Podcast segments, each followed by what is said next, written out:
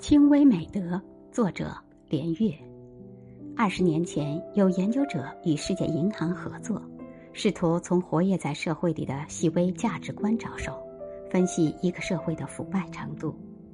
研究者出了三个测试题目：一、此地的人是不是无条件尊重父母，即无论自己的父母品质如何，有何过失，都必须爱他们，尊重他们。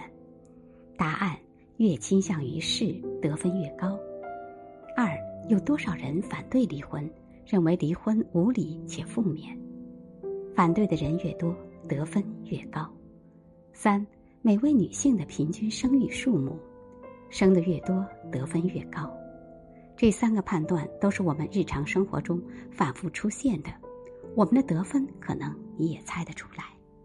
结论是，得分高的国家。往往腐败程度比较严重，得分最低的是斯堪的纳维亚半岛上的国家，该地区的腐败程度最轻。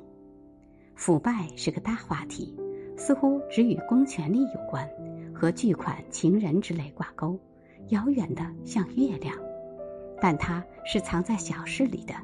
无条件尊重父母，则无大是非；反对离婚及妇女生育率高，则证明这个群体。公众平等观念淡薄，在小事上有轻微的美德，任何一家店都童叟无欺，女人脸上有轻松的笑容，这样的地方大事一般差不了。